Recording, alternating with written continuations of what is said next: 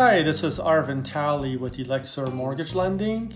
Uh, today is February first, two thousand twenty-three. Uh, the Fed raised the rates a quarter percent, uh, which while this is a little bit of a raise, it is less aggressive than it has been in recent history. So that is a somewhat of a good sign in my opinion as far as uh, bringing a little optimism to the lending world and the home purchase world again.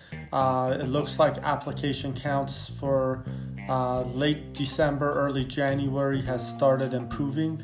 While these numbers are very small or very slight, uh, it does look like a little slight optimism in the marketplace for real estate.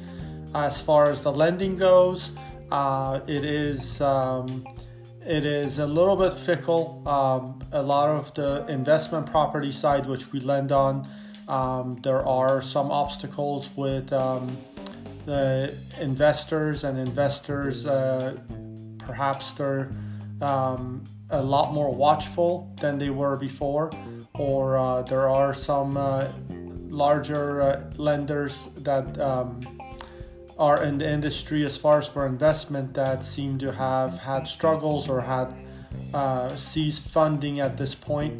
But I think if uh, the news and the optimism continues just a little longer going into second quarter, uh, perhaps lending will free up a little bit and things uh, look a little bit more on the up and up going into uh, later in the year twenty twenty-three. Um, we uh, do California and Florida one-stop shop, which is primary residence, as well as investment properties, mixed-use properties, and multifamily. And uh, nationwide, we do all the non-owner occupied investment, fix and flip, bridge loans, hard money, and long-term rentals.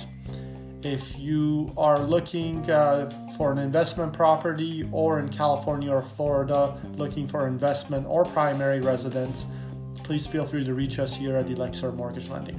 Thank you.